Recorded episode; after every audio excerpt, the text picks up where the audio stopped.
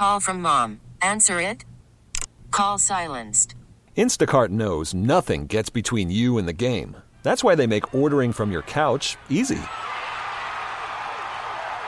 Stock up today and get all your groceries for the week delivered in as fast as 30 minutes without missing a minute of the game. You have 47 new voicemails. Download the app to get free delivery on your first three orders while supplies last. Minimum $10 per order. Additional terms apply. This episode is brought to you by Progressive Insurance. Whether you love true crime or comedy, celebrity interviews or news, you call the shots on what's in your podcast queue. And guess what? Now you can call them on your auto insurance too with the Name Your Price tool from Progressive. It works just the way it sounds. You tell Progressive how much you want to pay for car insurance, and they'll show you coverage options that fit your budget. Get your quote today at progressive.com to join the over 28 million drivers who trust Progressive. Progressive Casualty Insurance Company and Affiliates. Price and coverage match limited by state law.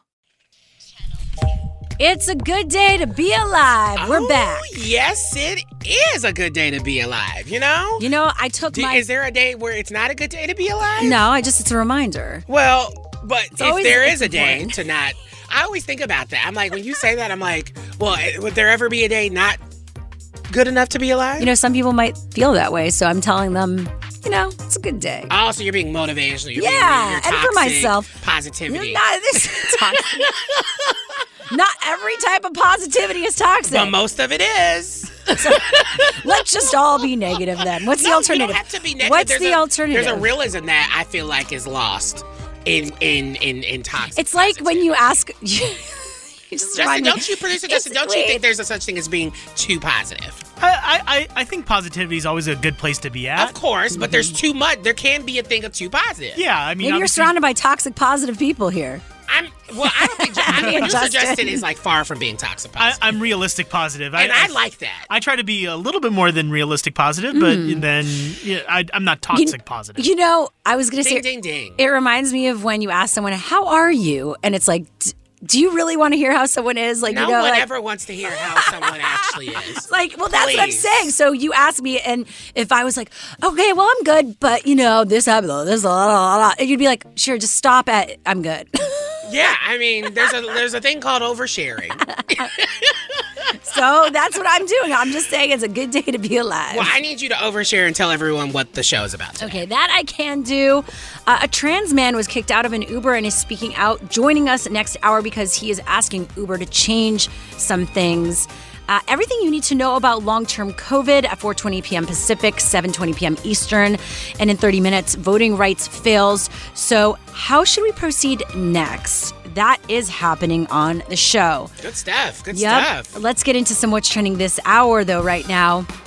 In President Joe Biden's first year in office, there's been a lot of progress for LGBTQ plus Americans, but more needs to be done, and that's according to a new report from Lambda Legal. The report additionally calls on the administration to work hard to pass the Equality Act, which would ban anti-LGBTQ plus discrimination nationwide in a bunch of aspects of life. Biden has called the act a priority, but it has been stalled in Congress. We should actually get Lambda Legal on to talk more about that. Have, I feel like we haven't had Lambda on in a while. We gotta get had them them back. last week. Did we? Yes, Losing we track of time already. It, fe- it just feels like forever because so much has happened, I right? know. Brian? There's always the news cycle's just always going, and also, if I'm being honest, I Mm-hmm. barely remember people on yes from yesterday. It's just a circle of what It's we do. It's true. It's true. I'm not gonna lie about it. Now, U.S. Senate Minority Leader Mitch McConnell is trending on Twitter after making a horrible comment related to voting rights, where he implied African Americans are not Americans. Well, the concern is misplaced because if you look at the statistics, African American voters are voting in just as high a percentage as Americans. I mean, I don't think he insinuated anything. I think he meant what he said. And I don't think he views, just much like the Republican Party, I don't think they view people with my skin color as actual Americans, you know? Um, and, um, and, and I think that's just very telling. And I think uh, Joe Biden said something brilliant in his, uh, his speech yesterday of just simply asking, what do Republicans stand for? Tell me, what do they stand for? And I think Mitch McConnell proves it every time he opens his mouth. Yep, and of course that happened right before the vote to move the John Lewis Voting Rights Advancement Act to the Senate floor, which did fail yesterday. And finally, we reported about how Texans got impacted by a storm last year, losing power. Well, now 400,000 Texas homes and businesses could lose power next week over a dispute between energy firms. As winter weather approaches, a major pipeline company is threatening to cut off gas supply to roughly a third of the power plants owned by the state's biggest generator over a financial dispute from last February's deadly winter storm. And who's now going to be punished for this? everyone, right? Which is really unfortunate. So hopefully they'll figure it out so that does not happen again. But that was what's trending this hour. What's happening in entertainment news, Ryan? Well, I have some interesting news. There's a new Bill Cosby documentary, and I'm not sure people asked for it. Um, it's time for the No, T definitely report. not. Those pop culture stories trending right now. Um, Bill Cosby's fall from Hollywood grace will be chronicled in an upcoming four-part Showtime documentary series from comedian uh, W. Co- is it Kamal? Mm-hmm. Okay, that. Uh, thank you. Y'all know I'm country. Um, Oh, but yeah. W. Kamal Bell, um, and it's called "We Need to Talk About Cosby," and it's set to premiere at the virtual Sundance Fe- uh, Film Festival January 22nd, and will debut on Showtime January 30th. The first trailer of the series dropped literally today, and we'll take a deep dive into the life and career of the disgraced 84-year-old. Here's a clip. a lot of people knew. Because you can't do what he did unless you have other people supporting what you're doing. Spanish Fly. The girl would drink it and hello, America. Bill Cosby had been one of my heroes. I'm a black man, stand up comic. I was born in the 70s. But this, More trouble for Bill Cosby. The accusations just keep coming in. This was complicated. Ooh, yeah, this is complicated. Um, now, if you don't remember, Bill Cosby was released from prison in June 2021 after he served two years of a three to 10 year sentence for sexual assault. He appealed uh, to the Pennsylvania Supreme Court, who overturned his 2018 com- uh, conviction. The uh, trailer features more archival clips of Cosby in interviews and on his iconic 80s sitcom. And of course, after his release, he tweeted this I have never changed my stance nor my story. I have always maintained my innocence. I am, I'm just like, I'm not even sure. What? Do you realize I just remembered that I interviewed Bill Cosby in 2009, I think. Is that something you want? You want to? No, I'm just like, I, I can't believe we've re- been reporting about this forever. And I was like, oh, yeah, I remember. Well, you know, I have a Bill. I mean, Bill Cosby was the first set of tickets that I had ever won, like a to his comedy show. It was the first tickets I had ever won on a radio station. I Oh, called wow. in, and me and my mom went. And I mean, at the time, it was like iconic because I love the Cosby Show. I loved the different world. Like his art is something to really be oh talked Weird. about, but the artist is awful. this whole thing is making me go down memory lane. So I Googled Shira Lazar Bill Cosby. This is like, strange. You're really telling everyone to do this. Huh? No, I just found my CBS News article, which they haven't taken down. Like, I haven't worked for CBS News forever. It's still up. Do you want to? Do you want to go ahead and tell why you don't? work for she has just opened it up. No, I just find it like I, I'm just getting some weird. Oh my god, flashbacks. Well, I'm gonna have Shira go through that, whatever she's going through. Slash, um, I'm traumatized. that is your T report. We got more coming up next hour. Okay, next up, Florida's governor brings up an Orwe- Orwellian idea of election security. We're going to be telling you more about that next with the Washington Post. Florida Governor Ron DeSantis has a plan to protect elections from voter fraud, a special police force to oversee state elections, which voting rights ad- advocates fear could make the whole situation much worse. And joining us right now is Lori Rozsa, Washington Post reporter based in Florida. Thanks for being here. Hi, happy to be here. Thank you. Well, what would this police force do exactly? What would it look like? Really good question because the governor is his proposal is light on details. It seems like we could read into it almost whatever we want. He gives us the numbers and the money he wants to spend, but uh, we don't know what those folks would do. Wow. Uh, well, thank you. I think for me, this just reminds me of uh, where a lot of things, the big lie of it all, right? And I, it reminds me of when people were all saying all these claims, especially Trump, when he was filling of, you know, saying these claims and, and saying that there was a lot of people with voter fraud and, and doing things at the ballot, but no one could prove that. So what are are they going to just have people just waiting at these these voting stations? Are these mail-in ballots? Like what is, what's actually going to happen here? Like what are they tasked to do? You know, that's such an excellent question, and it's so important. And as a voter in Florida, I want to know Yep. if there are going to be police at my polling place or police at the drop box that may or may not be open. So we don't know, and that's one of the things that makes it um, alarming. The details are so unclear, and anytime you put the words police and elections together, it brings back some really um, scary moments of our history, right? Yeah. Especially after Reconstruction and Jim Crow, and just having police with their batons or their weapons or whatever, just even near a voting place. For many, many years after Jim Crow, there was a big effort to prevent those two things from happening. You don't need cops to vote, right? And Yeah. it can be intimidating for especially, you know, people of color communities, uh, marginalized communities, folks who might be leery of the police for many good reasons. They go to vote if they see a police officer there. What are they to think? You know, and down here in Florida, there's a big effort to get returning citizens um, to be able to register to vote, and that's been somewhat sidetracked. But still, many, many returning, you know, formerly incarcerated folks are eligible to register to vote. But some of them, the laws been made very confusing since the amendment passed. But um, some of them are, you know, a little wary because they don't want to commit another crime. And if you see a cop, Yeah. you know, there where you're supposed to vote, you might be intimidated. So the details are very important, but we don't have them yet. And as you were mentioning, um, the fraud, the big lie, the fraud is just isn't here. It's just as you know, we quote in our story, minuscule amount, just tiny amount. Um, It's really unfortunate. Yeah, you think like hire more people to help people to vote instead of limiting the vote or scaring people away. It's like we're living in the upside down. Well, you know, and um, the supervisors of elections, we talked to one of them um, specifically in Broward County, Joe Scott. He's worried that that very idea of civically engaged people reg- helping folks register to vote, which is, you know, a grand American tradition with folks who are involved in the community and our democracy. He's worried that those people are also going to be intimidated because what if they somehow worry that a line, a signature is on a wrong line or something? It's just, you know, in the the vagueness of the proposal adds, I believe, to the fear. And if you're just now joining us, we're talking to Washington Post reporter uh, based in Florida, Lori Rozsa. And I can't help but wonder.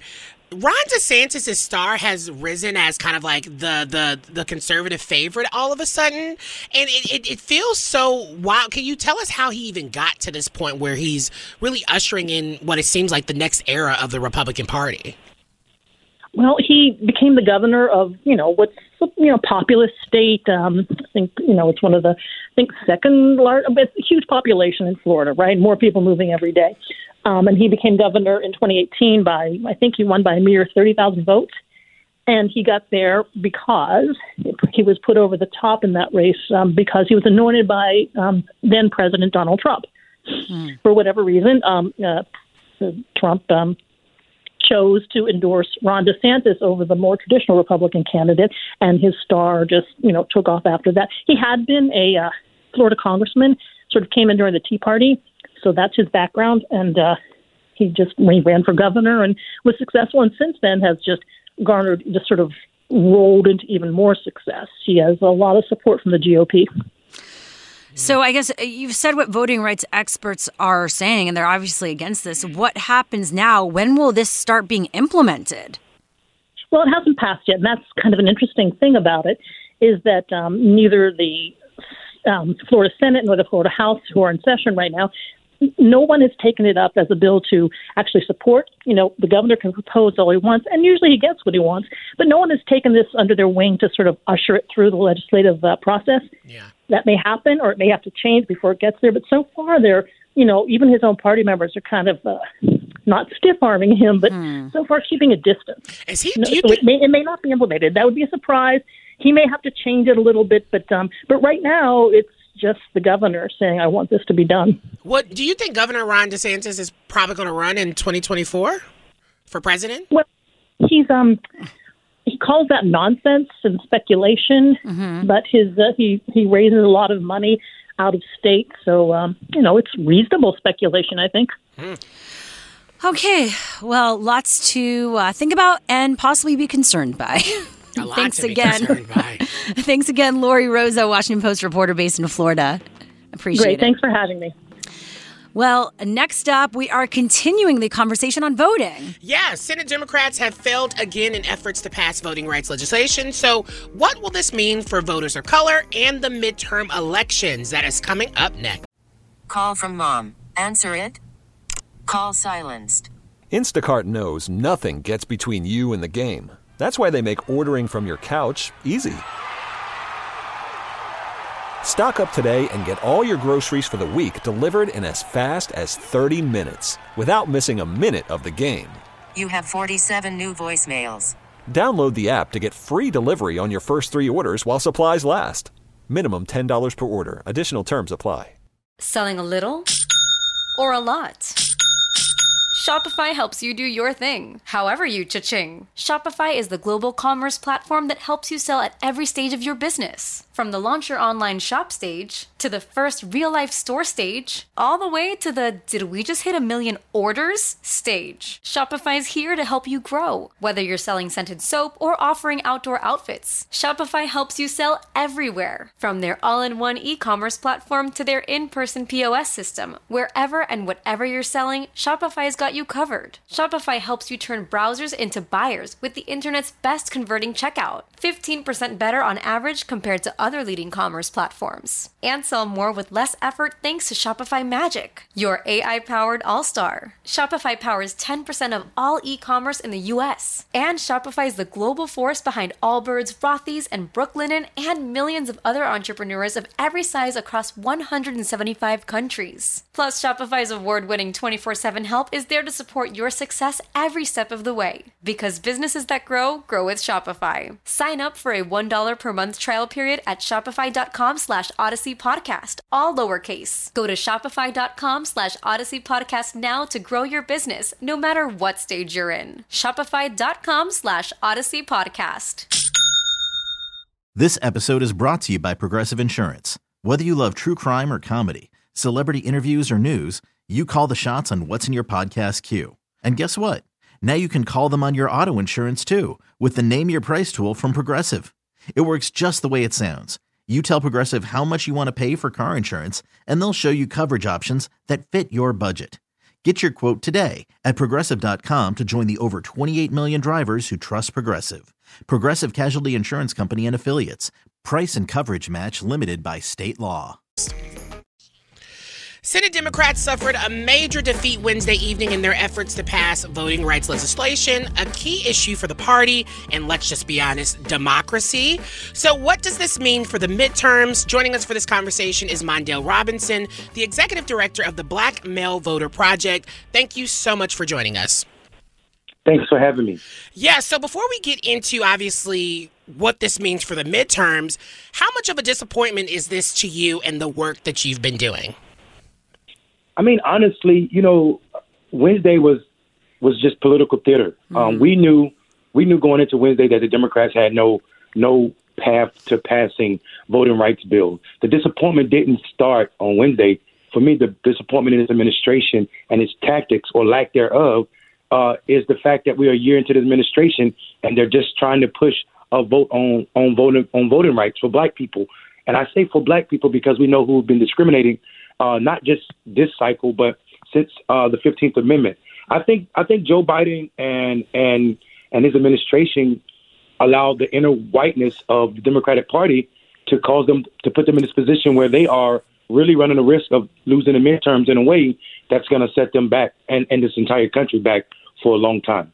Yeah, I mean, you said it. I got chills the the moment you said that because it's very true. And you are working leading up to this whole thing, and you continue to do amazing work with your organization. For some context, can you tell folks more about it? Yeah, uh, Black Male Voter Project and Black Male Voter Project uh, Education Fund are the first and only national organization with the sole purpose of increasing black men's participation. And it came out of 20 years of frustration. I've been in politics for 20 plus years now. And what I've noticed is the talking cues and the polls were always wrong about what it took or what it takes to move black men from their couches, if they have homes, to the voting booths. And what I saw was white consultant class talking uh, about a demographic that they didn't usually include in, in the points, especially if we're talking about a majority of black men. And a majority of black men in this country don't participate in elections. And it's not because black men are apolitical or apathetic. It's actually the exact opposite. I've never met a black man that's apolitical. It's that level of antipathy uh, antipathy is a completely different emotion than apathy that exists in black men, and it's tied to the transactional nature in which the Democratic Party and all of its auxiliaries uh, reach out to black men two months before an election with proverbial fried chicken and church fans. So we yeah. we we thought it was extremely important that we we create an organization that actually first before we even start talking to black men about politics, we just listen to black men about what's going on in their lives. Because uh, Maslow hierarchy needs tells us if a people don't have their basic needs met, they can't think about things that are self actualization. And the way we present politics to black men in this country is just that self actualization. Um, so we, we listen to black men and not those who vote normally, but the, the majority of black men who don't participate in elections at all, uh, yeah. particularly the demographic that had not voted in five consecutive federal election. That means black men that were old enough to vote for Barack Obama in 2012 but did not they didn't vote in 2014, 16, or 18. And what we found out was uh, there are there are ways to motivate these brothers to the to, to the polls, and it's not about personalities. It's not about party loyalty. It's about issues that are important to them. And the Democratic Party has yet to invest in, in, in real work to yeah. address these issues. And so these brothers sit at home. So if you're just now joining us, we're talking to the, the executive director of the Black Male Voter Project, Mondale Robinson. And, you know, speaking about your organization, it sounds like you all are doing some really incredible work. But as a black queer person, black queer man myself, I always wonder do organizations like yours look at the intersectional experiences of all black men, including queer and trans people? Yeah, I mean, it's it's it's impossible to talk about black men uh, if we if we leave out any of those uh, that demographic. The entire demographic is marginalized, but especially those who uh, are you know queer queer and trans brothers. So we we absolutely include uh, that. That's an important part of our uh, closing the participation gap on where black men are in electoral politics, especially. And the way I think the beginning of our program, we have an approach called the BMVP attitatory approach, and it's, it's a room for black men only. No cameras, no white people, no women, just black men. And in these spaces, we are allowed to correct some of those misnomers that that sometimes get uh, that come from brothers who are not uh, engaged in political work, where in most spaces they would be canceled. Where we, when there are no cameras, when there are no women in the room, it's better, it's easier to correct uh, like dumb ideas about what it means to be black and queer in the United States. So we absolutely uh, have space uh, in in for for the for the queer population for sure. Well, I love that. I love to hear that because I think that's where a lot of the issue is when we're when talking about terms of liberation. Oftentimes, we can't really achieve that if everyone is not you know free or talking about all the needs of the entire community. But as we wrap up here, because we do have to wrap up, I think we should really highlight you know what are some of the problems that voters around the country could face when they go to the polls during this year's midterm elections, especially you know with everything going on on? How should we be looking at this? Well, I don't, I don't, I don't think uh, you know uh, the, the the problems that voters are going to, especially black men and the black population, are going to uh, face will be unique. I think the difference is the lack of polls that, that will be available to these to this yeah. demographic, the longer lines because of the lack of machines and the lack of investments. We see party uh, Republican parties all over this country narrowing days on which people can participate in, in elections and also cutting back funding and refusing to allow other people private funding to support county parties. So I think what's going to happen is we're going to have people not participating because of the lack of days and also uh, polling locations to vote. And, and just finally, what can the administration do moving forward now that the voting rights legislation was not passed? Where do the Democrats stand moving forward? I, I honestly think the administration uh, needs to hold Joe Manchin and Kyrsten Sinema's feet to the fire yes. and make them act like Democrats. You, you can't be a part of a caucus and only vote for what you want. The majority of the Democratic Party, party supports uh, voting rights. We need to pass voting rights, especially since we see what's happening with the Republican Party at state levels. Yeah. And you have to couple that with the fact that uh, Joe Manchin and Kyrsten Sinema was not what this administration told black people would be in their way if we gave them the Senate and the White House, and we did just That was it. Well, thank you so much, uh, Mondale Robinson, for all your incredible work and joining us for this conversation. It was so incredible. And once again, make sure to check out Mondale's work at the Black Male Voter Project. Um, it's super and super important, and you can find out how you can get involved there. But what's coming up next? Well, a judge is stepping down after berating a 70 year old cancer patient, and it was all caught on camera. That's after this.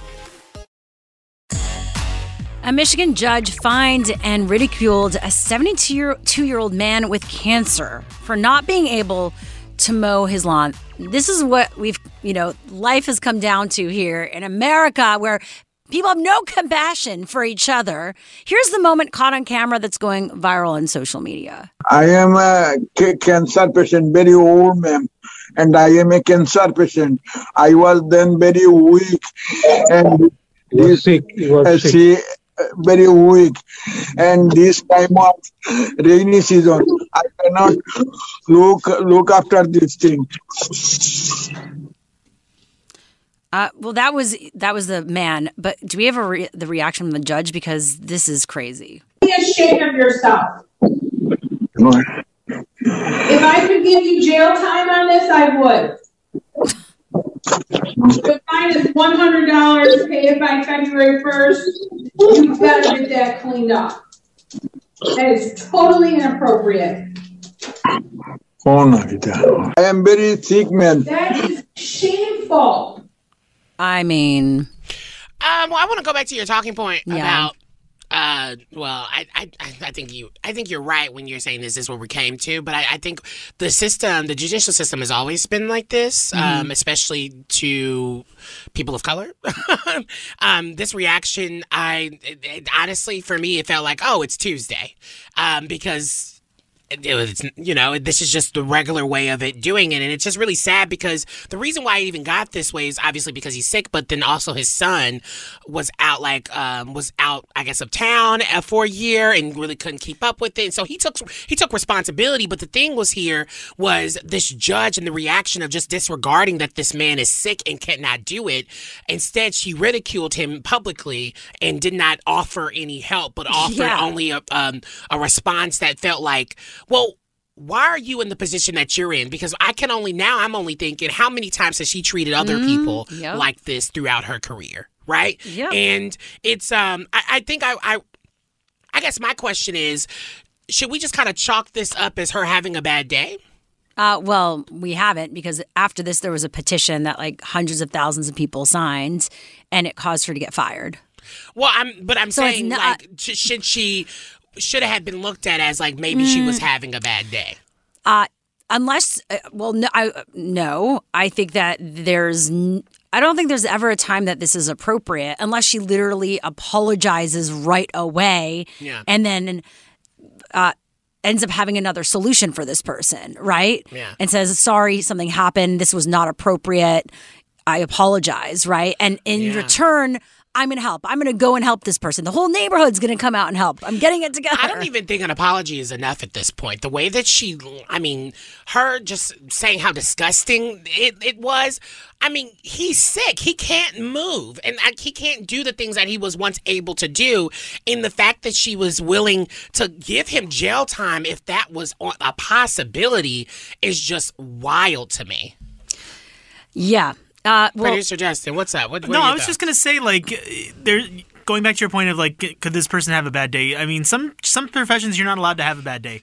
If a police agree. officer, you you if you have a bad day, people die. Yeah. If you have a bad day as a judge, you're putting someone away for a good chunk of their life. Yeah. So you're just not allowed to have a bad day in some positions. there's a huge responsibility here. And unfortunately, she has been around for a long time. And what you just said it really resonates in terms of like how many other people's lives has she ruined?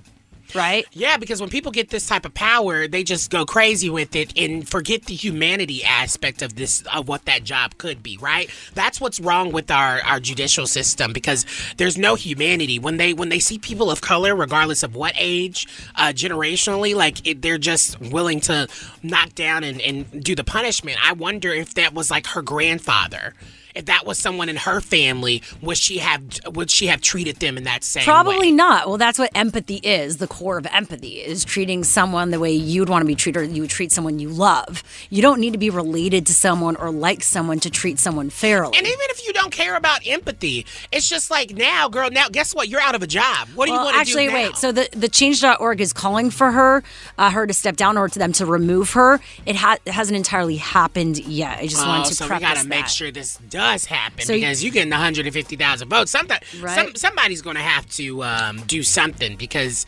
that's why. And I, I guess I really want to mention this as well, a part of the conversation.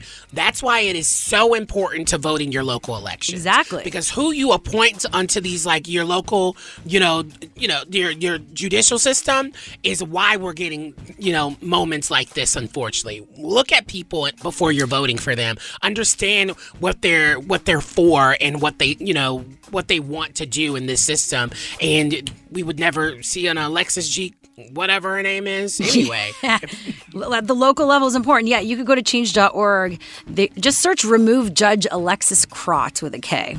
Just sign that petition now. Well, after this, a Christian couple is being called out for refusing to sell their home to a gay couple. Details next on What's Trending This Hour. I'm Sandra, and I'm just the professional your small business was looking for. But you didn't hire me because you didn't use LinkedIn jobs. LinkedIn has professionals you can't find anywhere else, including those who aren't actively looking for a new job but might be open to the perfect role, like me. In a given month, over 70% of LinkedIn users don't visit other leading job sites. So if you're not looking on LinkedIn, you'll miss out on great candidates like Sandra. Start hiring professionals like a professional. Post your free job on linkedin.com slash recommend today.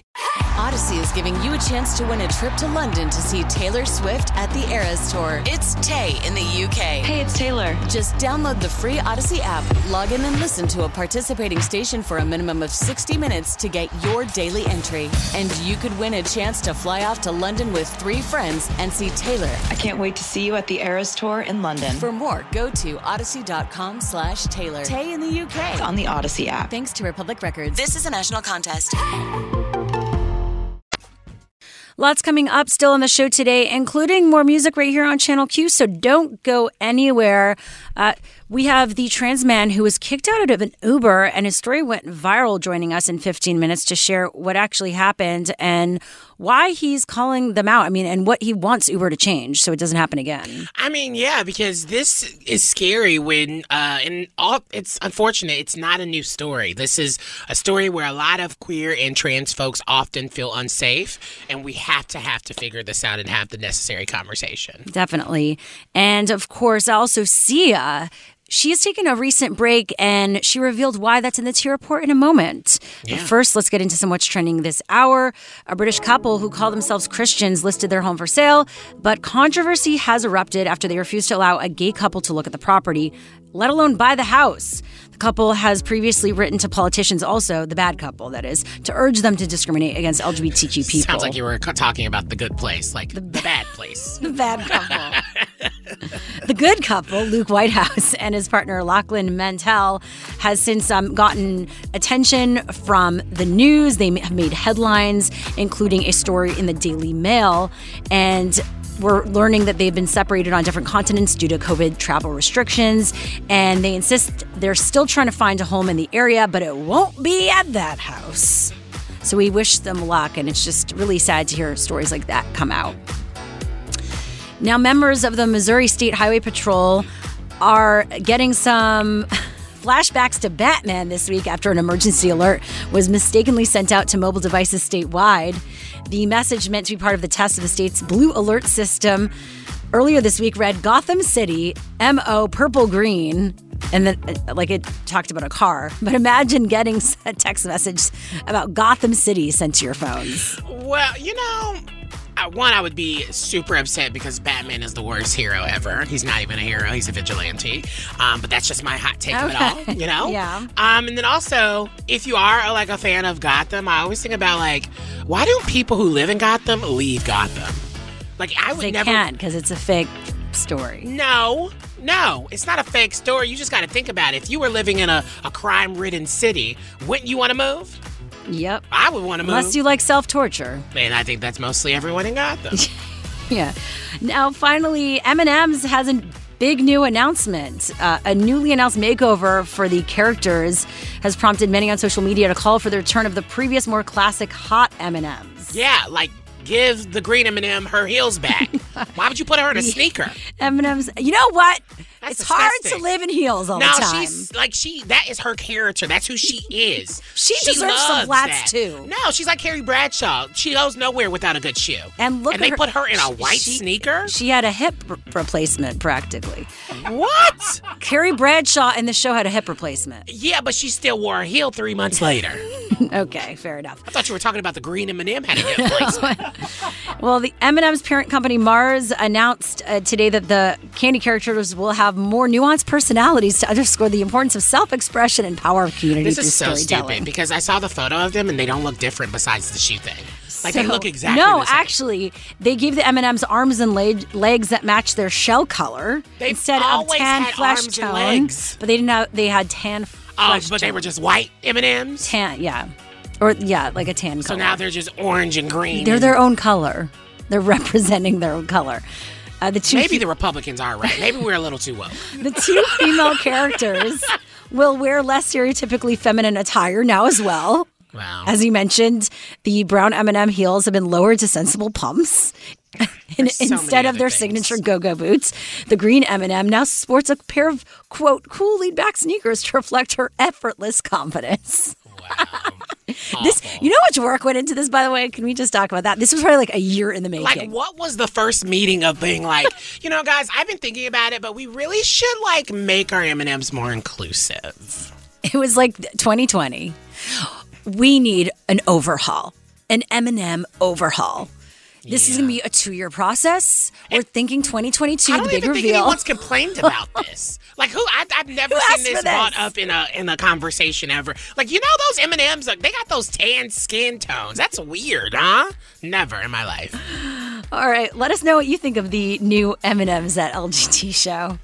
Wow. All right, that was what's trending this hour. What's happening in entertainment news right Well, Sia is admitting why she hasn't been in the spotlight much, and it is time for the T Report. Those pop culture stories is trending right now.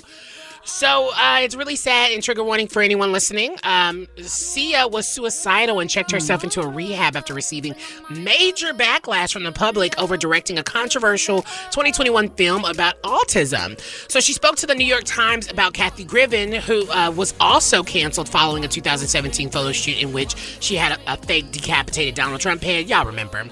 Um, well, I guess she uh, Sia revealed that uh, Kathy pulled her out of her depression, saying I was suicidal and relapsed and went to rehab.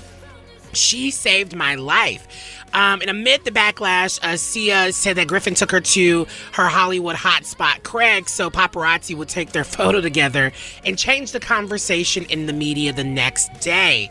Now, if you are like you know this was a while ago. If you don't remember music was the video that uh, sia directed uh, which was written and directed by her and was centered around the story of a teenager with autism but she was lambasted by dis- uh, disability rights activists for casting maddie ziegler who was not on the autism spectrum. And several actors um, with autism spoke out against sia's film including uh, actress chloe hayden who told the times that casting ziegler was quote undermining um, autistic people's capabilities and making us out to be infants. And I remember that day Oh, on yeah. Twitter. Sia was doubling down, telling people that they couldn't act, you know, just really upset that, you know, people were speaking out against it instead. And she was like, well, I've done this. I've, I've created this platform. You should, y'all should be happy that you're seeing autism in this light. But it was actually really, really offensive. Yeah. And if I'm being honest, as we wrap this up, I, I, I, I feel bad for anyone who's going through a mental health hard time. Oh, yeah. But do not weaponize that coming back into the media without recognizing what you did to cause all of the backlash. That is a huge piece that was missing from what she was saying. I'm, I'm not understanding what people were going through that were actually on the autism spectrum and hearing that um, unfortunate, you know, how offensive it was. And so you can't weaponize your mental health issues when you're first coming out and and, and try to kind of like not take accountability for what you what you done. But I do feel sad for her. I don't want anyone to feel that, but girl, Well, yeah, it, it's just more seeing the whole picture, right? And I don't of, think of- she- and like and she has. of how she got there and why and her her responsibility. because people weren't.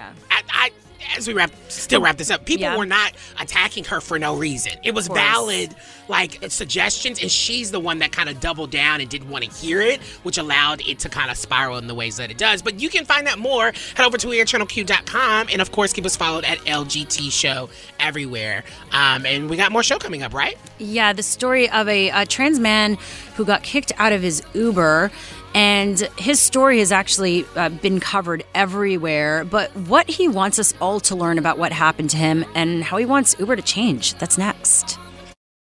A 30 year old trans man was attacked last Friday in Denver while waiting for a train, and he couldn't even get home after that because the Uber car he ordered kicked him out when he said he was trans. Absolutely ridiculous. Yes, and we have Sire Clinky joining us today to share more about what exactly happened and how he hopes things will change. Sire, welcome to the show.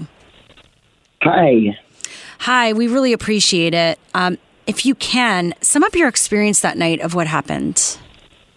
Yeah, absolutely. So I was um, trying to get home um, after hanging out with a friend at a local gay bar. Um, it wasn't too late. Uh, was the incident happened between like 10:30 and 10:45 p.m. Um, off of 16th Street um, in downtown Denver. So it's a pretty populated area. There's a lot of restaurants and stuff over there.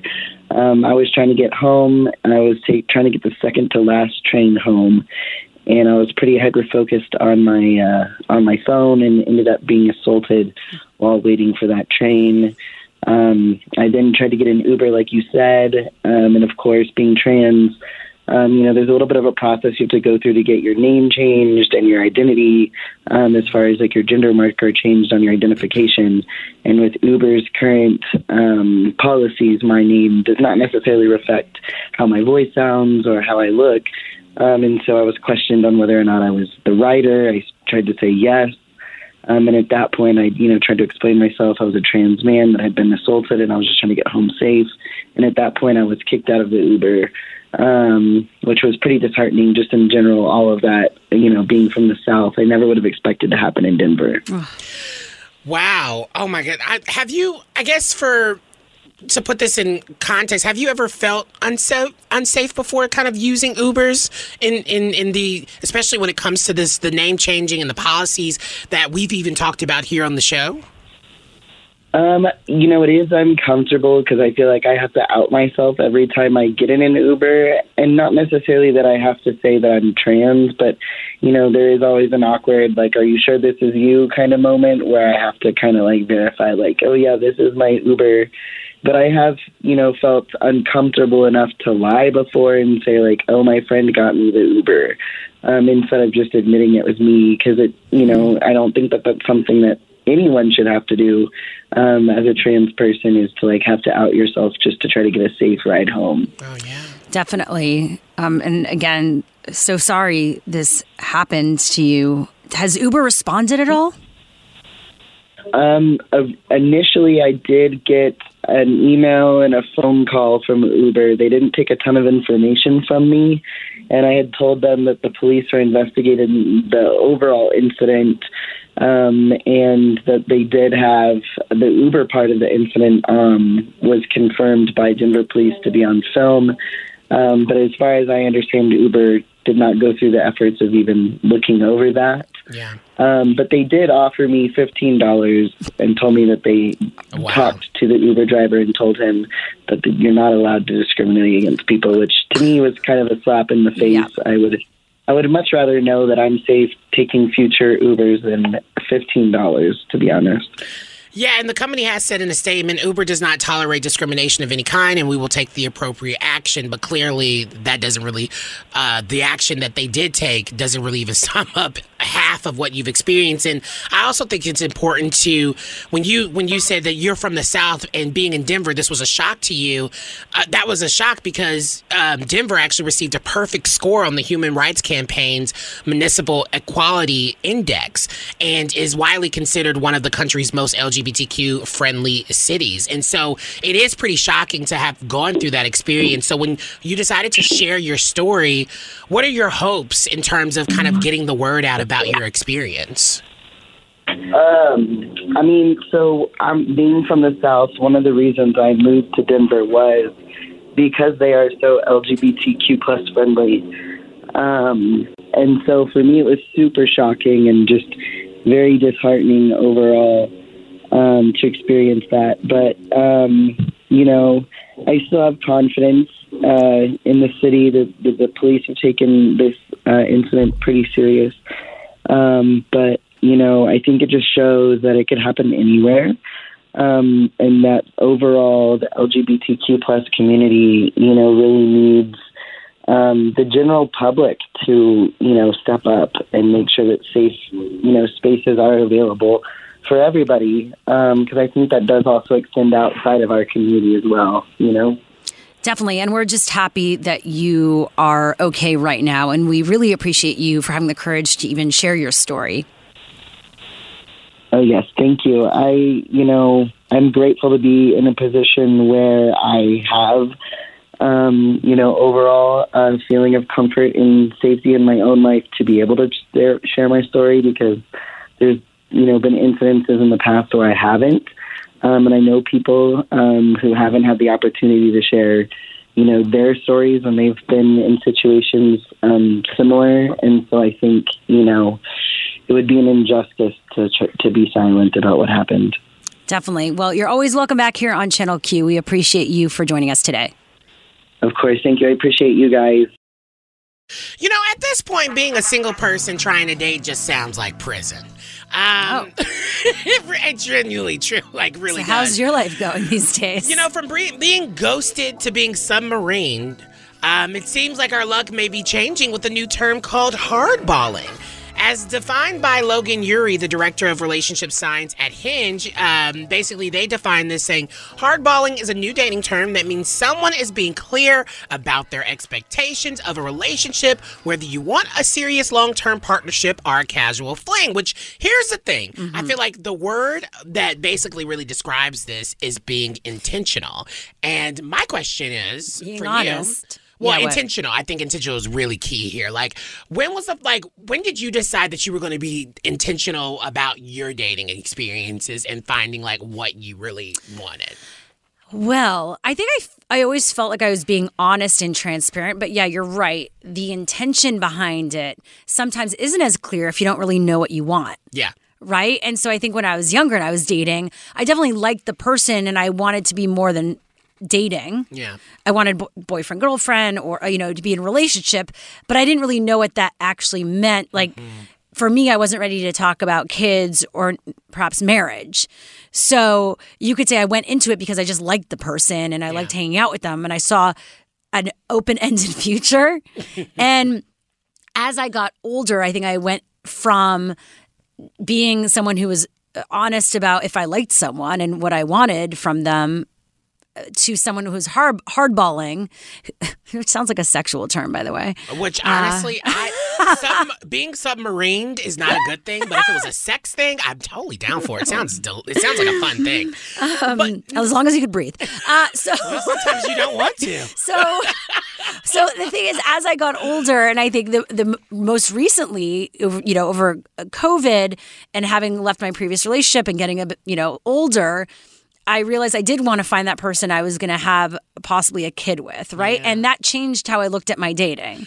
Yeah, and so for me, I feel like intentional has been such the word that has popped up for me recently, um, especially when it, in terms of specifically just dating. Mm-hmm. And I've I realized I had kind of like a breakthrough in some ways of like of why I avoided I avoided like being intentional all the way. I avoided kind of like being intentional because there was this idea of like rejection that's tied to that. Because when you're intentional with, like, if you say, "Hey, this is what I I'm expecting, this is what I want," someone could really reject that and Oh, say, yeah, "I don't want." and that for me was such a scary thing, which I know everyone goes through rejection. It it doesn't, but for me, it just it it really does like it's something that really does bother me, as it does any human. Um, I think as humans, the biggest fear we have is reduction, rejection. We're we're tribal, we're communal. We, we want acceptance and validation. Yeah, but I'm, I'm trying to get out of that, and I actually had a moment where, um, actually, no shade during the show, I was talking to someone on a date, like on Hinge. Oh, that's okay. That's what we're doing for the show. you know, during commercial break, I was talking to someone, and we were, uh, you know, you know, conversing, flirting a little bit. But then he was like, "Oh, let's hang out." And I was like, "Oh, was that you asking me out on a date?" And he was like, "Oh, no, I'm looking for like friendships right now." And I said, "Well, if I'm being honest, I really want to be intentional about how I move forward in dating." You don't need And- more friends. And I said, you know, I really, I'm, I'm down. I would love to have more friends, but really, I'm looking to be intentional to date someone and find a relationship. And he was like, "Wow, thank you so much for like communicating and, and, and ah. being clear about that." And I think for me, that was such a great moment because I was like, "Wow, maybe being intentional and being upfront isn't that bad thing." Or like, I've always, I've always, when I tell you the idea of being rejected either publicly or behind scene has really plays into like all my insecurities especially that i have that i'm still working through internalized Yeah. phobia and just kind of like in the dating space. It, it can be very difficult. And so I, I think when i'm thinking about this hardballing is honestly the most beautiful thing that single people uh, really need right now. I, wow. oh, oh, I was like, oh my God, is my Grindr going Someone, on? yeah, like what's going on? No, that's that's the Grindr sound effect. Which producer Justin being funny. How did over we there. even import that into our system? So yeah, like I just don't like that it's called hardballing because it makes it seem like you're it's rough and hard when it's actually the most natural and important thing we need to be doing in our lives and with each other is communicating. But sometimes being rough and hard is kind of sexy. yeah, I'm not. I'm not. I mean, uh, if there's ball, thank you. There's some balling and you know a part of, and then you know that's my type of fun. But it means you're like, uh, oh, you're hardballing me. Like, oh, here you come in, really like coming in strong. You're like, no, I'm actually just being like uh, evolved and mature. That's why I said the word of this segment is intentional. Okay, love it. We love some intentionality in 2022. It's important. Well, keep hardballing. Let us know how it goes. I'm gonna let you know a lot of things. Would you keep working if you got hit by a car? Well, let's talk about what happened to this TV reporter in West Virginia. Context, please. Yeah. Who uh, shocked viewers during a live shot when she was actually struck by a vehicle I'm sorry. and just continued reporting. It's not funny that she was struck by a vehicle. I'm still stuck on your question. Would you keep working if you got hit by a car? Of course not. I just got hit by a car, but I'm okay. I just got hit by a car, but I'm okay, Tim. That's the first Um, for you I'm on okay. TV, Tori. Woo! We're all good. I'm okay. Yeah, you know that's live TV for you. It's all good. local totally reporters local reporters do not get enough love for the work that they Mm, do. yeah. for being in storms for being in hurricanes for being in just the worst conditions possible. I mean getting hit by cars watching that visually your mouth will drop. Like it is something that is so wild to see that she was able to get back up and still do her job. It was just wild to see that. There's so many things about this. Like, one, the anchor doesn't even ask. Does she ask if she's okay? He does, and that's the things. He started making jokes. Well, Like he yeah, started like, kind of making like making about. it lighthearted, and it's just like, no, check on her. This is like a serious thing. She just got written. the. Let's let's be honest. This wasn't a Toyota Prius. This was like a big old like pickup truck. it was a big truck that like knocked into her and almost like flattened her, like she was like some type of like Play-Doh or something. Is this like a normal thing that happens in West Virginia? Clearly, because I don't know, maybe this person don't have eyeballs, but the fact that the the reporter was so sweet about, it, she was like, "Ma'am, you're so sweet. It's fine." Well, that also goes back to yeah, when, cussed her out. right? When you're a local news reporter and you're just like moving on up, you're hustling. It's sad how much you normalize the craziest stuff, including I, I would say uh, local news, but in entertainment in general. Yeah. Like the show must go on. Or do it for the views. Right? it's like we are going viral. Like they all knew that. They're like, this moment, you know, people are gonna really eat this up. No, but it's so awful because I, it not to like switch the tone of this, but I, I even, I just think about those moments back in 2020 where reporters, there would be reporters in the height of the pandemic and they would be outside of hospitals and you would see them like the clips that went viral of them like barely even being able to make it through their reporting because of the heaviness of like talking about how many people are dying and all these things. Like local reporters really have to go through a lot because they, I mean, they're essentially like essential workers on the front lines definitely. reporting what is going on in the world and i i always just think about that in, in the sense of like you know they really deserve a lot more love than we give uh give them because it's just really insane to watch that especially for and this is like industry speak but for a market that ain't even that big Like if it was in LA or New York, all right, cool. Maybe you know you Al Roker in the middle of a hurricane. At least you getting an Al Roker check. right. But I'm not getting an Al Roker No. check when I'm in you know Podunk, West Virginia. Oh, that is true. No shade, Well, Tar- hopefully, Tori Yorgey or Yorgey is moving on up from here. I don't know if you saw the morning show. You know, after the Reese Witherspoon has that viral moment, she ends up on a national morning show. Yeah, but the morning show is like watching crack actually happen and, and being personified. It makes no sense. it makes no So, Tori, we hope you're okay and you're enjoying this viral moment in your mm, life, although it's probably not what you thought it would be. And I hope you got some like I don't know some some Advil and some Bengay because I know you're sore. That's true. okay, next up, we've got breaking news on Adele's Vegas residency. That and more. What's trending this hour next? Okay, we're back. Lots coming up on the show today. We're getting into a lot with Dr. James Simmons. Oh yes! Oh my God! Yes, we're going to be talking about whether hospitals should ban the unvaccinated. The Howard Stern clip from his radio show that is causing a lot of controversy and discussion. And even divide here on Let's Go oh, There. Oh, okay. and uh, COVID 19 immunity. We're going to be talking more about that, how long it could last as well. That is in 15 minutes. First, let's get into some what's trending this hour, though. Uh, now, this is just a trigger alert. This is a pretty intense story. Uh, two women from Texas were found tortured and shot to death with their bodies dismembered and left in trash bags in the Mexican border town of Juarez. On Sunday, the women were identified as married couple Noemi Medina Martinez and Yulisa Ramirez from El Paso. The bags containing their remains were found 17 miles apart. One of the women's bodies was found in San Ag- Agustin neighborhood, while the other body was located in uh, Jesus Carranza village. So, just really uh, sad stuff over there. Uh, Karen Arvizo of the Chihuahua Committee for Sexual Diversity told the Daily Mail the two were married in 2021 and were raising three children. Arvizo said she's concerned the killings will go unsolved, like many involving LGBTQ plus people. Wow. Now, over the furious dissent of three liberal justices, the Supreme Court today rejected another attempt by abortion providers to block Texas's six week abortion ban. The court's order, of course, is the latest setback for providers who are trying to revive challenges to the law five months after it was allowed to go into effect, bringing a, a stop to most abortions in the country's second largest state. The three liberal justices wrote uh, a really scathing dissent saying this case is a disaster for the rule of law and a grave disservice to women in Texas who have a right to control their own bodies. That's from Justice Sonia Sotomayor. Uh, joined by Justices Stephen Breyer and Elena Kagan, who added, I will not stand by silently as the state continues to nullify this constitutional guarantee. And finally, uh, states with more relaxed gun laws have higher rates of firearm related homicides and suicides. Oh, okay. Yeah, that's according to a new study. I was going to say, not surprising, from the nonprofit advocacy organization Everytown for Gun Safety. California, Hawaii, New York, and Massachusetts were all among the eight states with the tightest gun laws and the lowest rate of gun related deaths. Seems like uh, something could change in the other states. California came in the number one spot for restrictive gun laws, and Hawaii and Massachusetts reported the lowest number of gun deaths.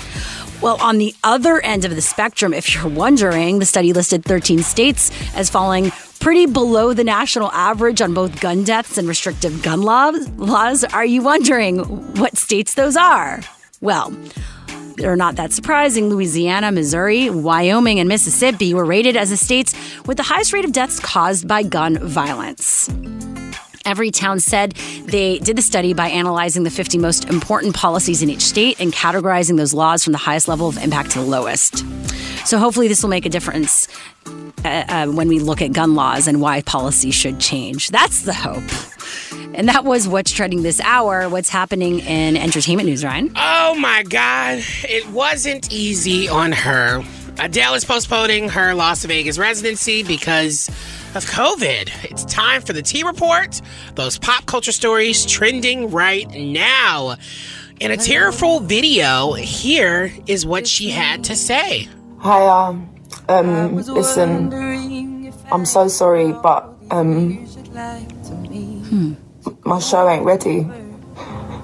We've tried absolutely everything that we can to put it together in time and for it to be good enough for you, but we've been absolutely destroyed by Yeah, so with that as well, she most definitely uh, she announced that half her crew has COVID, um, and you know she had been set to perform almost every weekend at the Caesars from this week through April 16th. Um, of course, the show was titled Weekends with Adele. It's kind of wild though, you know. I always like to poke holes and stuff. It's wild that she's just now announcing this a day before. You know, like it, it's like it's. People have probably thing. had COVID for a I'll- while I'll, I'll, I'll say the other and it feels a little irresponsible. If I'm being honest, I know you can't like, you know, you can't really if it was a, a last minute thing, but like, girl, your crew, half of your crew testing positive for COVID, and you're just now saying something. Adele, I don't know, girl. You should Yeah, you should have done have a little bit pulled. better. Uh, was it pulled the cord? Yeah. Uh, last week, like a week before. Thing is, and uh, as someone who's had COVID, it's like every day you're like thinking you're gonna go maybe negative or like things could take a turn. We don't realize. works, so, and, and maybe she was scrambling to get replacements, and she realized that it just couldn't happen. Well, the big thing here, and I love that producer. Uh, I almost called you Jason. Just How dare you? I don't even know who Jason is. I love that you you you bought this up. People have bought airline tickets. People have bought hotels. You're just now telling people like a couple like a day before that you're not going to be able to do this. It just it you know yeah. What are what, what are they gonna do in terms of Well, they're po- refunding those people? they're postponing stuff. Yeah, and but what if you flew out? That's true. I mean, if anything, then okay. they should just do. Uh, hey, Adele, go on stage and just say hi to those people. They deserve. It's not going to happen. I mean, who knows if she's. We don't know if she's the one with COVID. We just know that her crew is. What if she has it as well? Either way, I'm sorry to be delivering bad news. Don't shoot the messenger. All I'm saying. Um, Adele, you should have done better than that. That is your T report. We got more coming up next hour. So much compassion. no, I'm. Are you kidding me? Pe- people are really like go, oh yeah, going to I'm have to go through that. I'm sure. Well, next up, what long-term COVID immunity could look like? Dr. James Simmons joins us for that next. While the numbers around COVID are tragic, the one silver lining is the natural immunity that comes from it. And here to share more about long term COVID 19 immunity is our favorite Dr. James Simmons. Yes, yes, yes. Hello, hello, hello. Well, welcome back. Hello. Can't uh, get rid of us that quickly. Absolutely. I would I would never want to get rid of you. Thank I you. mean, I would.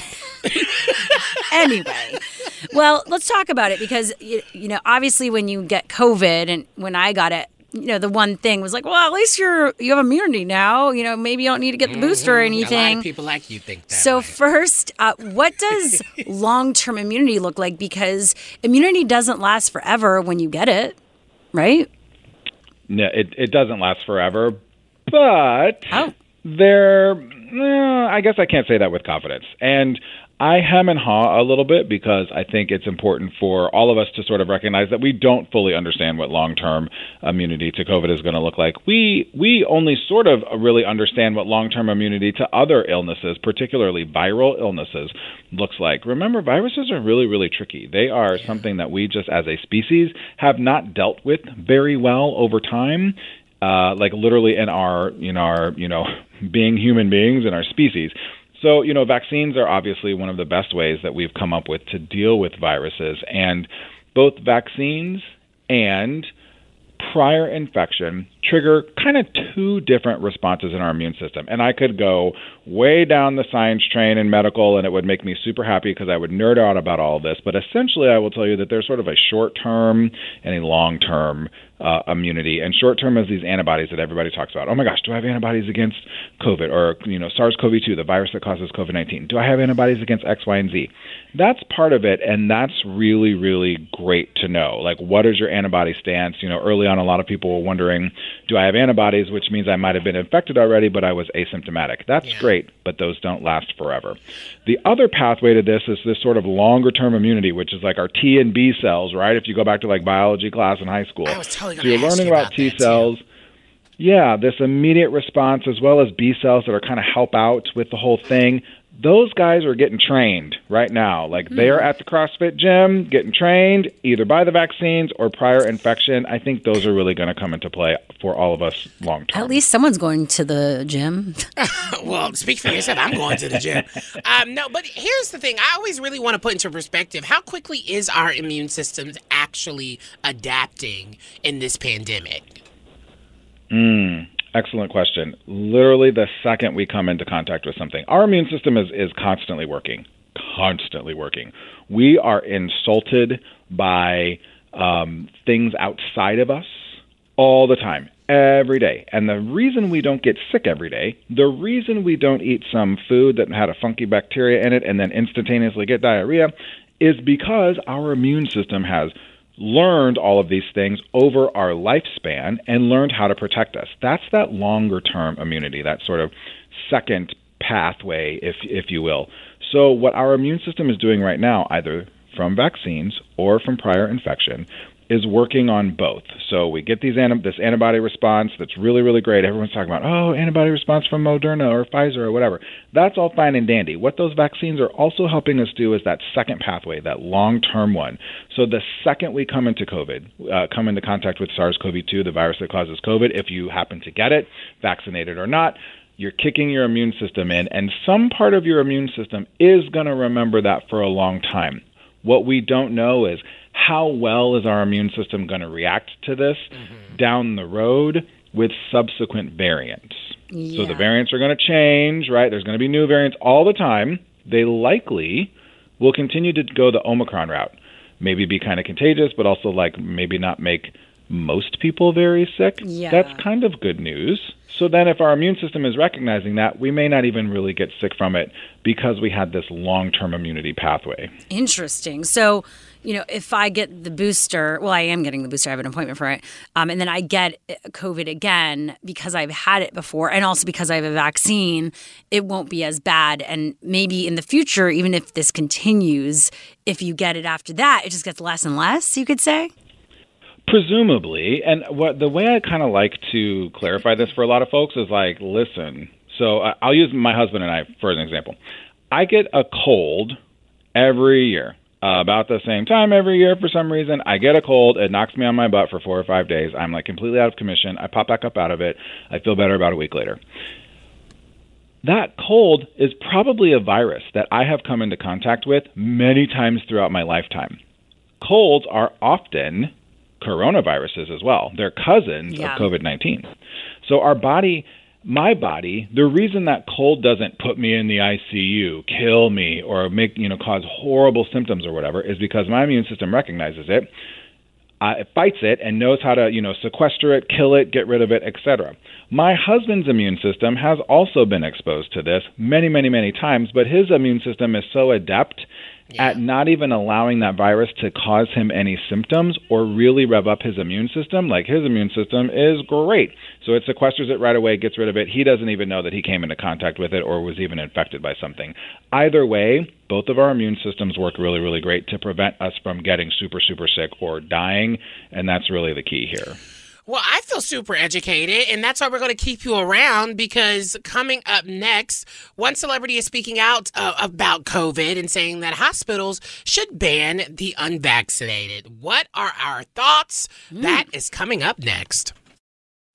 Howard Stern, of course, holds nothing back. And on a recent episode of his show, he said that hospitals across the U.S. should not admit patients who are unvaccinated against COVID. Here is what he had to say. Now, if it was up to me, anyone unvaccinated would not be admitted to a hospital. At this point, they've been given plenty of opportunity to get the vaccine. No one's sitting there conspiring against you. Americans don't want to create a vaccine that's going to turn you into a robot and magnetize you. There's enough Americans now have taken it. Look at us as a sampling. When nothing has happened to us, it's time for you to get it. Now, if you don't get it, in my America, uh, all hospitals would be closed to you. You're going to go home and die. And we're back with Dr. James Simmons at Ask the NP. Thank you so much for joining us. Ooh, Howard is pressed, isn't he? Well, Very here's the pressed. thing. It's it's spicy talking. I mean, it even has. I will say off air, we had a very um uh, I feel Heated. like well not heated or uh, on, you know let me just beautiful spice it up here. discussion um about this. What are your thoughts? Is it ethical to to think this way, like or to do this? Should hospitals really be implementing this? No, absolutely not. We should not be implementing this. We we took a we took an oath as a physician or a nurse or whatever you are to take care of people regardless. I mean, unfortunately, and this is a kind of a different conversation, but I will bring this parallel in a little bit. I have taken care of known multiple child sexual abuse um, predators. I have taken care of known leaders of Ku Klux Klan groups as a black man, um, I have done this as a nurse. So there's a whole conversation and all of that. Not that I was happy about it. Not that I didn't try, you know, the second I was able to excuse myself from that, you know, whatever. So if we're going to come back to people who are choosing to not get the vaccine, I always go back to this line that really helps me, no matter how angry I get, because I do get angry, because I am eyeballs deep in sick people in the hospital right now, and those who are here with COVID because of COVID are unvaccinated. But here's where I get to people are not bad, their information is. So, I, as someone who identifies as liberal, I get my news sources from particular places, and I generally only do that. My algorithm on Instagram, you know, uh, feeds me what it feeds me. My algorithm on Facebook, on Twitter, etc., feeds me things that tend to perpetuate my political beliefs, my stances on um, social, economic, political issues. So I have to actually consciously go look for anti vaxxer information. I have to consciously, actively go look for right wing, conservative, hyper Christian political opinions about any myriad of sources. So, if this is how my algorithm, as a doctorally trained mm-hmm. nurse, in the media as a talking head, if this is my how my algorithm works, how does someone else's algorithm works, right? I always have to come back to that and think if Howard was saying this in a world where every single person got the same information all the time and it was well vetted, scientific, accurate information, fine. Then I think he has a case. The problem here is a much, much bigger one about the types of information that people have. I don't think, because I see it in my practice people are not getting good information about the vaccines. They're not actually making educated choices to not get a vaccine. They're making Joe Rogan choices to not get a vaccine. Uh, and that's where yeah. I have issue with when, when Howard Stern says something like so that's the thing. I do think while we're not supporting people who are unvaccinated or go out of their way to get others sick and are doing the wrong thing, I do think it's dangerous for Howard Stern with his platform to be saying something like that because then he represents this like liberal point of view and then it's like oh you think we're unethical look at you you, you like it it creates more of a, a divided uh, co- community that we're in right now Yeah. I feel like in state I challenge that just because we're already there, and I think people are fed up. And I think they are valid to feel fed up at the state that we're in, where there are still people who, yes, are, you know, they are getting fueled bias information based off of their own biases, right? And I understand there's been a lot of misinformation, but like I, I also am one of those people who feel, well, if we don't do something, n- not maybe not as drastic as this, if we don't set some sort of like parameters or accountability or are actually get to you know, have some accountability where people have to learn their lesson at this point. I, I don't know how we're going to ever get out of this pandemic. It's really disheartening that there are people who are actually out there causing a lot of ruckus and like actually getting other people sick. And actually when there are nurses and doctors who are feeling overwhelmed by this every single day and like it just feels like the the more that people do listen to the Joe Rogans or do you know uh, do these anti-vaxxer type of things and they move in this way it, we're never going to collectively get better. And so what are we supposed to do? Just stay in this the entire time? No, you so I do understand things the you- frustration. Hit him. Yeah. I understand hit him, the frustration Hit him in the hit him in the pocketbook. Yeah, exactly. I I, agree. I totally I agree. think with we you. there's should do that I think we Yeah. should do There's there's a happy medium in this. Exactly. But that's I never applaud, going to happen. I applaud the insurance companies who Yeah, have it's- said it's already happening, we're going to but- send you a bunch of information. We're going to mm-hmm. tell you how safe the vaccine is. You have to accept this information before you can even re-enroll into our insurance program. They did that during open enrollment this last year. If you want insurance XYZ, you got to read this information. You got to tell me that you understand this information about vaccines. Cool. You want our insurance? You have to get the vaccine. If you go to the hospital and have a COVID 19 diagnosis, guess who's not paying for it? And you're going to get stuck with a $400,000 hospital bill. Once you said, just look at all the sports players. 98.5% of the NFL is vaccinated. Uh, but when they surveyed those players, only 70% of them actually wanted to get it. How do you think that other 28% got that vaccine? Because they got told, boo boo, you're not going to play if you don't get this vaccine. So I think there's ways in the middle to come to this conversation. I, listen, Howard has a platform. He has been controversial since 1982 or Howard's whatever. what That's Howard great. does. That's what he does. I been a love it. He's a trying to bit push not the as envelope controversial No, these that's not days, but yeah, he's like in this war against Joe Rogan now. But you can't. I mean, Yeah. my thing Which is, is- y'all can't try to hold him makes to sense. accountable into the fire when no one barely holds Joe Rogan to the fire. I oh, just. I know we all are. Just he doesn't that's care. not necessarily true.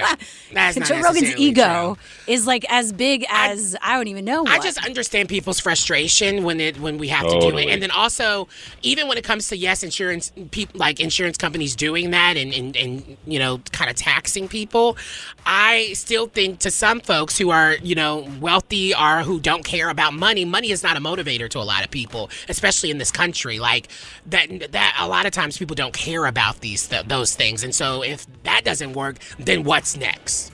We just keep on being like, oh yeah, we'll figure it out. I, I do have to go back to so you we have some Christian based, some faith based hospital systems, and I what I what I go back to is great. Okay, so you didn't take PrEP and you got HIV. Sorry, we're not going to take care of you if you're sick enough to be admitted to this hospital It's because s- you got yeah, HIV. it's- it's so a- very much, I feel like if, if we if we go down this road, it's a slippery slope. It's a slippery slope, Yep. and our community, being people of color and queer, we're going to be the first ones to take the hit. So I feel like there's. I, I applaud Howard for saying what he said because he gets to do that on his platform and he gets to let us have this conversation. I think the solution is somewhere in the middle, and it's probably going to be driven financially. agree. Just because someone else is unethical doesn't mean you should be unethical as well. But I think you're allowed to have your feelings and voice them. Of course, you can be angry and ethical. Absolutely. Yeah. Both can exist. That's why. Listen, Howard Stern's getting paid 100 million dollars a year, or whatever it is, to have this opinion to push. The No, envelope. for So sure. And Yeah. also, good- we have good to on we have to be honest as we wrap this up that not everything is like rainbows and, and unicorns and is like as nice as we're putting it out and thinking in that way. Like people are fed up, and it's it's valid to feel that way. And so, thank you, Dr. James, for joining us. We really appreciate you, y'all. Please follow Ask the NP because when I tell you it would be the best follow you have ever made in your entire life, I'm telling you that you can you can literally. Like, come at me if you don't feel like it, but you know, I'm, I'm down to fight for kind that to me, one. Wow, a lot of fighting I'm no, I am. I'm I down to know, fight for right. that one. Oh, thank you, darling. I appreciate that. I love these spicy conversations too. Can't wait for the next one. I know.